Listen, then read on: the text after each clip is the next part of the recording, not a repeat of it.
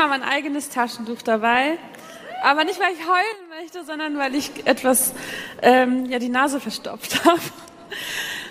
Äh, ich bin so dankbar, dass ihr da seid und ähm, habe eine Message, die über das letzte Jahr heraus gereift ist, weil ich gemerkt habe, dass die Mehrheitsgesellschaft Fehler wiederholt, die wir als politisierte Gemeinde, als äh, Muslime, als People of Color, als Menschen mit Migrationshintergrund seit vielen Jahren tun. Und das hat mich sehr enttäuscht und auch ähm, traurig gemacht. Aber ich denke, es ist nichts, was man nicht verändern kann, sondern etwas, woran wir arbeiten können. Und das möchte ich mit euch heute teilen. Ich möchte über die Emanzipation der Gutmenschen oder des Gutmenschen sprechen. Und es gibt viele hier in diesem Raum, die sich wahrscheinlich nicht so sehr damit identifizieren, aber wissen, dass sie damit gemeint sind. Und ich finde, wir sollten das reclaimen. Ich habe kein Problem damit, Gutmensch zu sein. Ich möchte aber selber definieren, was ich damit meine. Und äh, darum soll es heute gehen. Ich bin eine intellektuelle Putzfrau. Vielleicht haben das einige mitbekommen. Letztes Jahr habe ich meinen Job aufgegeben. Also ich war eine intellektuelle Putzfrau. Als ich im letzten Jahr hier auf der Bühne stand, war Brexit noch nicht entschieden, Trump noch nicht Präsident, der Putschversuch in der Türkei und die darauffolgende massenhafte Inhaftierung von Journalistinnen und Beamtinnen noch nicht geschehen. Die Gefahr autoritärer Regime erschien vielen wie ein abstraktes Konstrukt, weit entfernt, nicht persönlich, weil sie keine Familienmitglieder hatten, die in den jeweiligen Ländern lebten und litten. Es war für diese Menschen einfach, die Hasstiraden im Internet, das Aufstreben von rechtspopulistischen Gruppen zu ignorieren, weil sie nicht betroffen waren, weil sie hierzulande nicht zu einer marginalisierten Gruppe gehörten, weil sie den Luxus hatten, zu ignorieren, nicht zu sehen, weil ihre Existenz nicht in Frage gestellt wurde. Musliminnen, Schwarze, sexuelle Minderheiten, ethnische und andere Minderheiten hierzulande hatten diesen Luxus nicht. Derweil brodelte in mir die Frust über die Ignoranz derer, die sich Ignoranz leisten können. Viele der betroffenen Menschen resignierten in den letzten Jahren. Sie zogen sich zurück, sie fragten sich, was ihr Platz in einer Gesellschaft ist, in der eine Partei ihr gesamtes Programm auf die Diskriminierung einer religiösen Minderheit aufbaut. Andere Betroffene machten tapfer weiter, versuchten Besonnenheit einzubringen, griffen nach Zahlen, Statistiken, erklärten und erklärten, doch dabei legitimierten Sie, legitimierten wir genau diese Fragen. Die Betroffenen, wir engagierten uns und mit unserem Engagement legitimierten wir eben diese Diskussionen, die unsere Existenz in Frage stellten. Wir haben mitgeholfen, die Frage, ob der Islam zu Deutschland gehört, zu einer legitimen Frage zu machen, wohl wissend, dass die Antwort auch irgendwann lauten kann, nein, der Islam gehört nicht zu Deutschland, wohl wissend, dass es dann nur ein, noch ein kleiner Schritt ist zu Muslimen, die nicht zu Deutschland gehören. Wir antworteten auf die absurdesten Fragen, distanzierten uns von Gräueltaten, obwohl schon die Unterstellung, man könnte dem Morden, dem Blutverguss, dem Leiden der Gewalt, der Brutalität, der Abscheulichkeit auch nur in irgendeiner Hinsicht zustimmen, entwürdigend ist, uns unserer Würde beraubt. Nimm das nicht persönlich. Seid nicht so emotional, sagte man zu uns. So schalteten wir unsere Emotionen aus. So schaltete ich meine Emotionen aus. Jahrelang. Doch ich hatte letztes Jahr genug davon, so zu tun, als könne ich mich mit Leichtigkeit in Diskussionen beteiligen, in denen man die Grundlagen meiner Existenz in Frage gestellt. So zu tun, als hätte ich kein Problem damit, mit Rassisten auf einer Bühne zu debattieren, ob Muslime genetisch dümmer sind als andere oder nicht. Ich hatte es satt, satt der Gesellschaft wie eine intellektuelle Putzfrau hinterherzuräumen, Dinge gerade zu rücken, versuchen, größeren Schaden abzuwehren und immer auf Abruf bereit zu sein für den nächsten Hirnriss, den man als intellektuellen Diskurs oder legitime Islamkritik verkauft. Am Morgen meines Vortrags im letzten Jahr schrieb ich mein ganzes Manuskript im Hotelzimmer um. Ich las ihn mir immer wieder vor, in der Hoffnung, die Wahrheit zu sprechen würde weniger wehtun und ich könnte auf der Bühne stehen, ohne Emotionen zu zeigen. Sachlich bleiben, neutral. Und so stand ich auf der Bühne und heulte Rotz und Wasser. Dann war ich überwältigt. Mich überwältigten die positiven Reaktionen der Zuspruch. Mich überwältigte aber auch die Frage, wie dann nun Liebe zu organisieren sei. Dabei wollte ich diese Frage nie alleine beantworten. Mein Ziel war vielmehr zu zeigen, das, was derzeit passiert, ist nicht normal, es tut weh. Es macht Angst und wir müssen dem etwas gemeinsam entgegensetzen, gemeinsam Lösungen entwickeln. Aber was diese sind, das wollte ich und kann ich nicht vorgeben. Dann geschah Brexit, der Putschversuch Trump.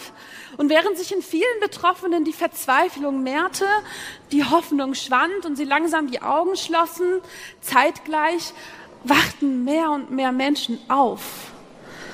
Denn das vergangene Jahr war das Jahr, in dem viele erstmals etwas fühlten, was sie schon immer wussten, was wir schon immer wussten.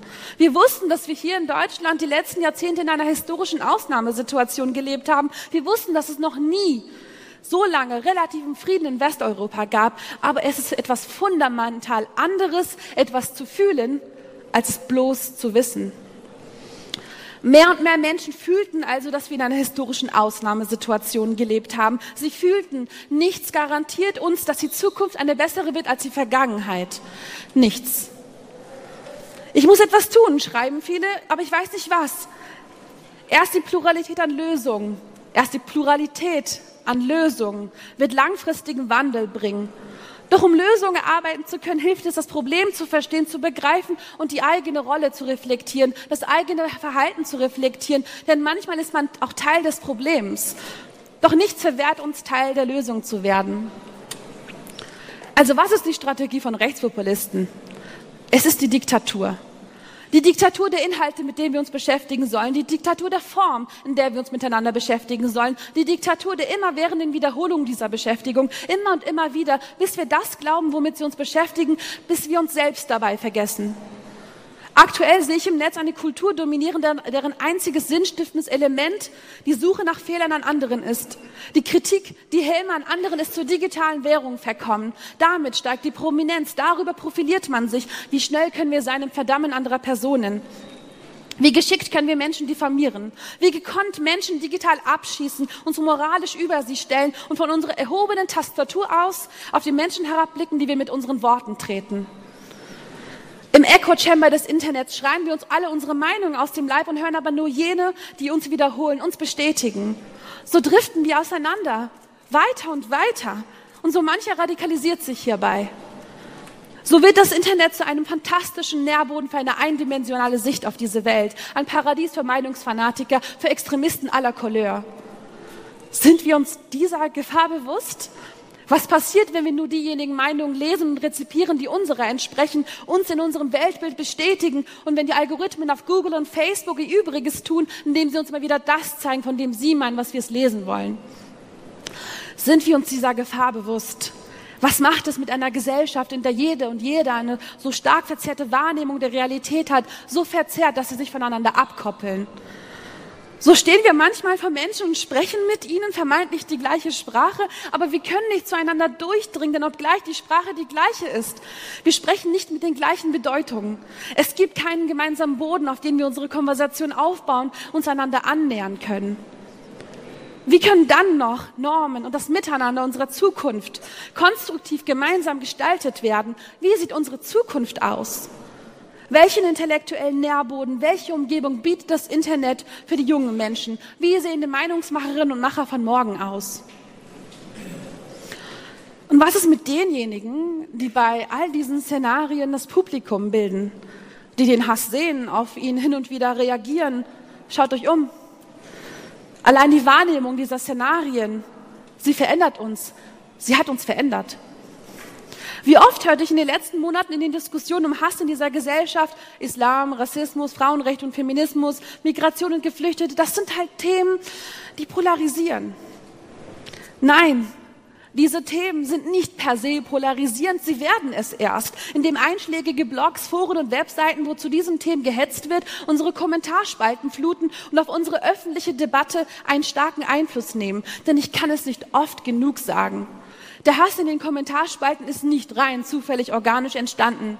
Wir glauben, die Kommentare in den Kommentarspalten würden die gesellschaftliche Meinungsvielfalt widerspiegeln. Dabei werden diese Einträge oder vielmehr Massenkommentare in einschlägigen Foren und Blogs von rechtspopulistischen Gruppen organisiert. Sie schreiben gezielt an Redaktionen und kommentieren unter ausgewählten Artikeln, um den Eindruck zu erwecken, dass bestimmte Themen wie Migration, Frauen und Geflüchtete und so weiter und so fort gesellschaftlich nicht tragbar seien, zu marginal, zu provokant für die Mitte unserer Gesellschaft. Sie verschieben unsere Wahrnehmung dessen, was normal ist. Es ist nicht nur ein Versuch, die Engagierten mundtot zu machen, zum Schweigen zu bringen, sondern auch das Publikum zu verändern. Um das mal zu verdeutlichen, stellen Sie sich vor, Sie sitzen hier im Publikum, sollte nicht so schwer sein, und stimmen dem, was Sie da hören, eigentlich zu. Aber neben Ihnen sitzt jemand und schüttelt unentwegt den Kopf und womöglich schreit die Person gar dazwischen. Und obwohl Sie die Argumente dieser Person nicht unterstützen, es dauert nicht lange und dann denken Sie auch, ja, ist eigentlich streitbar. So wird das Streben nach einer gerechteren Gesellschaft streitbar. Genau das ist, worauf die Kommentatoren in diesen Foren abzielen. Nicht nur die Einschüchterung der Schreibenden, sondern vor allem die Beeinflussung derer, die mitlesen. So erst werden rassistische, xenophobe, antisemitische und islamfeindliche Positionen salonfähig. Und weil wir in den vergangenen Jahren auf kalkulierte Provokationen hereingefallen sind, wir sind über jedes Ästchen gesprungen, das sie uns hingehalten haben. Jede ihrer Provokationen haben wir bereitwillig angenommen und in Feuilletons, Talkshows, in Radiosendungen, in den Zeitungen und Magazinen rauf und runter diskutiert. Damit haben sie unsere politische Debatte, unsere politische Agenda bestimmt, diktiert. Wir haben die AfD so groß gemacht, wie sie es heute ist, weil wir ihre Diskussionen und Provokationen durch unsere extensiven, unendlichen Diskussionen legitimierten. Weil wir nach Gaulands Worten über Boateng tatsächlich tagelang darüber diskutierten, ob ein Schwarzer ein guter Nachbar sein kann in Talkshows. Welch Armutszeugnis.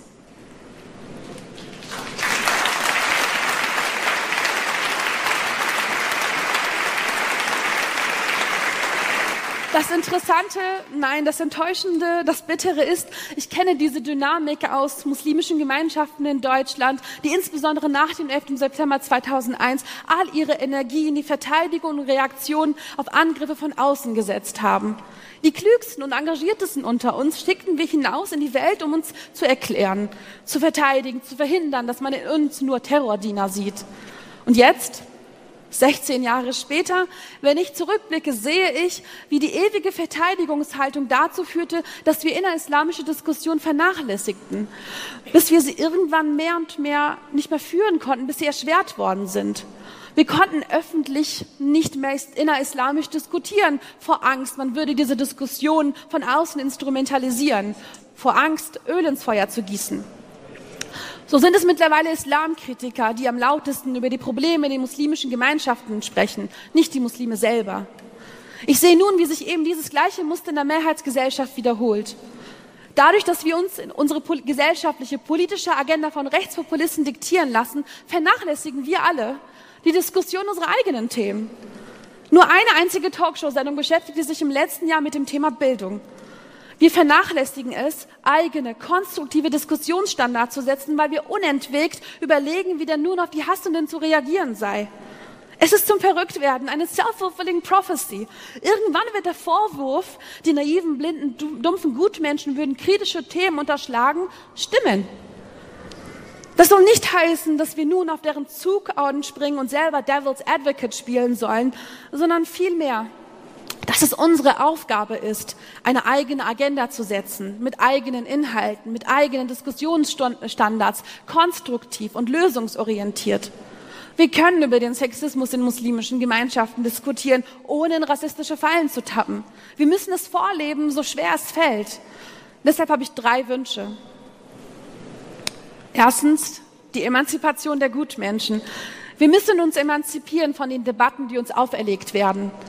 Wofür würdest du, und das meine ich als ernste Frage, wofür würdest du einstehen, wenn es diesen lauten Hass nicht gäbe in unserer Gesellschaft? Wofür bist du? Ich habe mir im vergangenen Jahr diese Frage gestellt. Wer wäre ich? Wie wäre ich? Was würde ich tun? Worüber würde ich schreiben, wenn es keinen Rassismus, keinen Hass in dieser Gesellschaft gäbe? Und im ersten Moment hatte ich keine Ahnung, keine Antwort. Ich möchte kurz vom Anfang noch ein Zitat wiederholen. Die Diktatur der immerwährenden Wiederholung dieser Beschäftigung ist ihre Strategie. Immer und immer wieder, bis wir das glauben, womit sie uns beschäftigen, bis wir uns selbst vergessen. Ich hatte mich selbst vergessen. Frag dich, wofür würdest du dich einsetzen? Was meinst du, was die Lösungen für eine bessere Gesellschaft sind? Chancengleichheit im Bildungssystem, die Bekämpfung von Altersarmut, das bedingungslose Grundeinkommen, Quoten, eine Revolution des Arbeitsmarkts, ein Neudenken unserer Umgang, unseres Umgangs mit der Umwelt, des Konsums, offene und inklusive Orte zum Denken. Was es auch immer ist, setze ich dafür ein. Thematisiere die Themen, die du wichtig findest, nachhaltig und konstruktiv und begeistere andere dafür. Sprich darüber, diskutiert untereinander, denkt gemeinsam nach und fragt auch mal Parteien, wie sie zu diesen Themen stehen. Setzt neue Wahlprüfsteine damit nicht der Umgang mit geflüchteten Muslimen und den anderen der ausschlaggebende Wahlfaktor ist, sondern Ideen und Visionen für eine bessere Zukunft. Damit wir für damit, damit wir für eine bessere Zukunft wählen gehen und nicht gegen eine schlechtere. Unterhaltung, Unterhaltung. Aber was kann man gegen diese Stereotypisierung, gegen die Entmenschlichung von Menschen tun? Diese Frage treibt viele an. Ich finde, hier stehen Kunst, Kultur, insbesondere die Populärkultur in der Verantwortung. Denn Unterhaltung, Unterhaltung ist in dieser Zeit verantwortungslos. Wenn bestimmte Menschengruppen in, unseren Mainstream, in unserer Mainstream-Kultur immer nur im Kontext von Problemen und Missständen auftauchen, dann existieren sie in den Augen der anderen nur als Probleme und Missstände. Sie werden zu einem Klischee. Und das Problem mit Klischees, das sagt die nigerianische Schriftstellerin Chimamanda Ngozi Adichie, das Problem mit Klischees ist nicht, dass sie unwahr sind, sondern dass sie unvollständig sind. Sie machen eine Geschichte zur einzigen Geschichte. Und sie erzählt, wie die singuläre Geschichte den Menschen ihrer Würde beraubt. Ein Beispiel, das sie gibt, ist, wenn, als sie an der Universität in den USA unterrichtet als ähm, äh, Dozentin und eine, ein Student auf sie zukommt, der zuvor ein Buch von ihr gelesen hat, ein Roman, wo eine Vaterfigur drin ist, der gewalttätig ist. Und er sagt dann zu ihr, es sei so schade, dass afrikanische Väter so gewalttätig seien. Und sie sagt dann, ja, ich habe auch kürzlich ein Buch gelesen, American Psycho, und es sei so traurig und schade, dass amerikanische Männer so reihenweise zu Serienmördern werden würden. Warum nehmen wir American Psycho nicht stellvertretend für die gesamte amerikanische Gesellschaft? Weil wir wissen, wie es ist, in den USA geboren zu werden, zu sterben, aus den Toten zu erwachen, sich zu verlieben, zu endlich betrogen zu werden. Wir kennen alle Facetten des Lebens. Aber wie viele Facetten, wie erfahrbar sind andere Menschen für uns? Andere Gruppen in unserer Gesellschaft, wie erfahrbar und divers und vielschichtig sind unsere Geschichten, die wir mit marginalisierten Gruppen verbinden. Damit wir einander nicht nur als Kollektiv wahrnehmen, sondern als Menschen, als Individuen, müssen wir Menschen in ihrer Vielschichtigkeit wahrnehmen können, in ihrer Komplexität.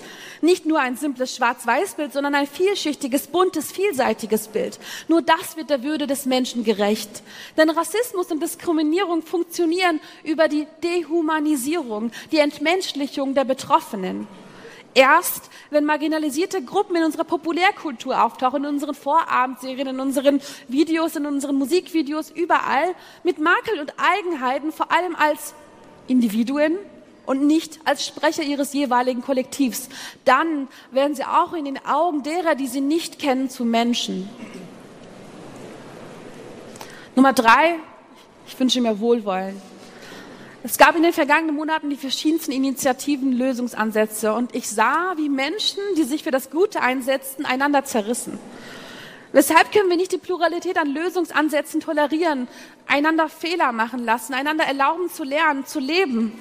Mir ist klar, welchen Druck diese Erwartung, diese Ideale, dieser Anspruch auslöst, mit all den Dingen, die wir potenziell falsch tun könnten, all den Minderheiten, die wir potenziell verletzen könnten, drohen wir manchmal handlungsunfähig zu werden. Irgendwann drohen wir Angst zu haben vor dem Schreien, dem Sprechen, dem Handeln, dem Machen, dem Tun, dem Bewegen.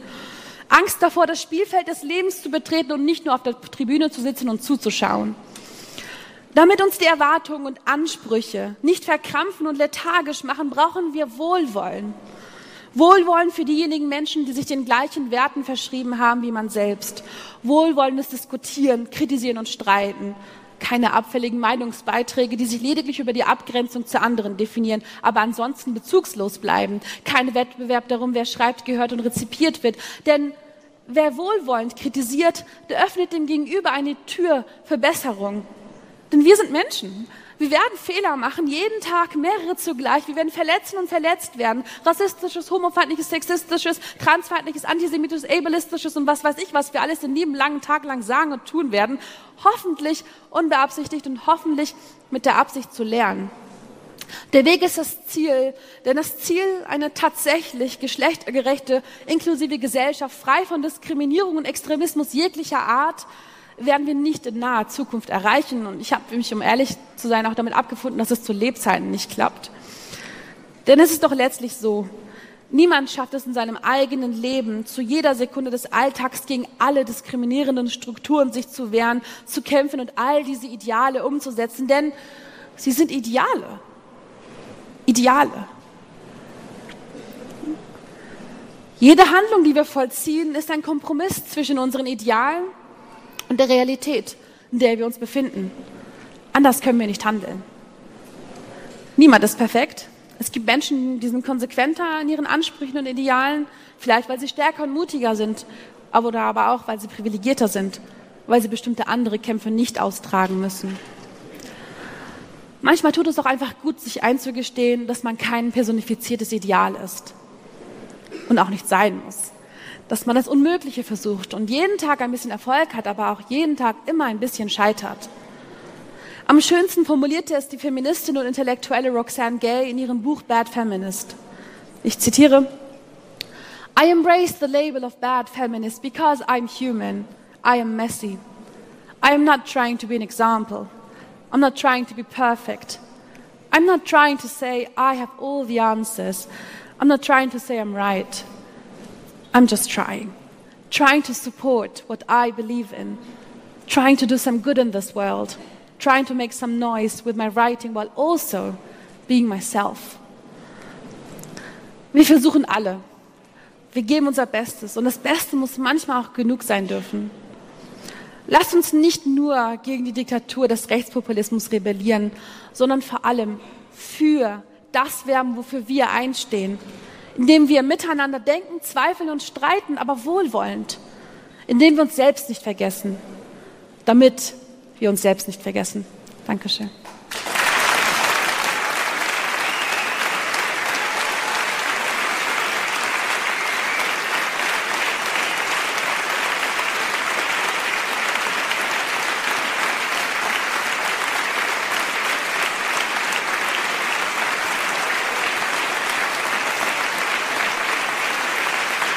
Dein Applaus. Fibra Gemischei. Mensch.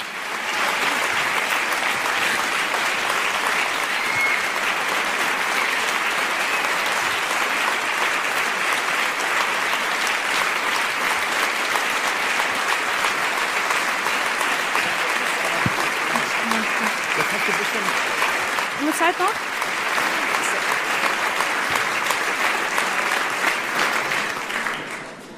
musst du noch was sagen. Ach so, ja, hab, ich dachte, wir haben noch Zeit für Q&A, nein? Ja, genau, doch, Ach wir so, haben noch okay. Zeit für Q&A. Aber Gut. du warst gerade so aufgeregt, dachte mir, jetzt muss ich kurz setzen Ich war lassen, mega oder? aufgeregt, ehrlich gesagt, weil ich dachte, so nach so viel Liebe kommt bestimmt Hass.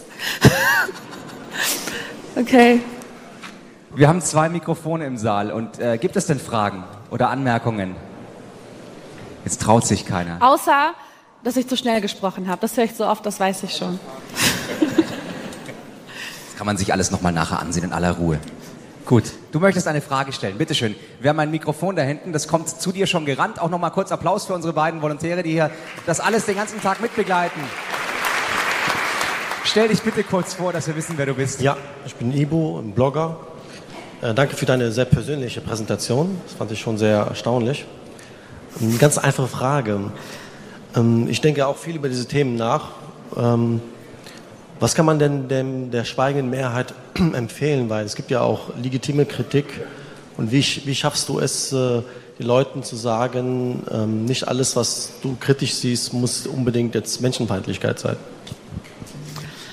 Ich denke, das Problem ist, dass wir nicht ausreichend Orte schaffen, in denen wir untereinander diskutieren können und nicht nur jetzt zu diesen Themen Migration und Geflüchtete und Co. Ich frage mich allgemein, wo sind die Orte in unserer Gesellschaft, wo wir die Ideen aussprechen können, die noch nicht zu Ende gedacht sind?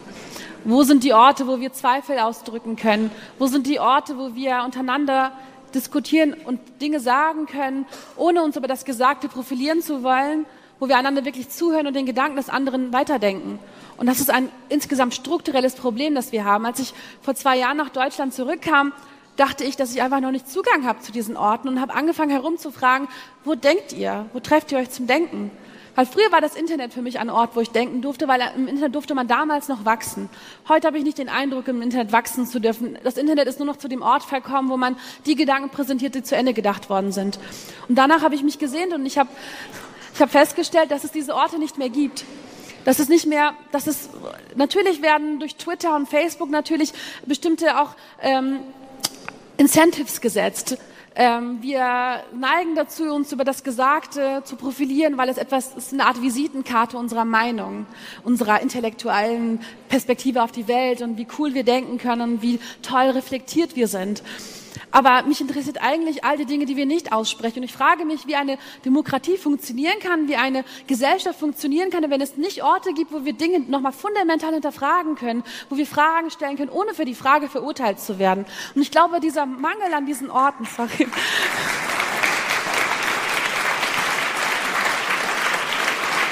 Und ich glaube, der Mangel an diesen Orten, der Mangel an Orten, wo wir ohne einander zu verurteilen, ohne einander sofort ähm, etwas Besseres zu sagen oder einander zu reagieren, ohne die aufgrund des Mangels der Orte, in dem wir nicht weiterdenken, was der andere gesagt und gedacht und gemacht hat, kommen wir zu diesen Situationen, wo wir das Gefühl haben, Missstände nicht ansprechen zu können. Ich war in den vergangenen Jahren unterwegs in ganz Deutschland und habe dann bei vielen Parteien, die so eher grüne Farben haben, äh, zum Beispiel erlebt, dass dann Leute in der Lokalpolitik das Gefühl hatten, bestimmte Missstände nicht ansprechen zu können. Und dass es sie ähm, sehr eingeschränkt hat in ihrem Handeln. Und dieses, diesem Bedürfnis müssen wir nachgehen. Und ich denke, wenn wir viel sprechen, viel diskutieren, viel nachdenken, dann löst sich das auf und es gibt nicht mehr diese großen Zwänge, weil wir uns nicht nur immer nur in Relation zu Hass sehen, sondern weil wir eigene Diskurse führen, weil wir aufeinander reagieren und weiterdenken. Und das müssen wir generieren. Orte zum Denken, Orte zum Zweifeln, Orte für Ideen.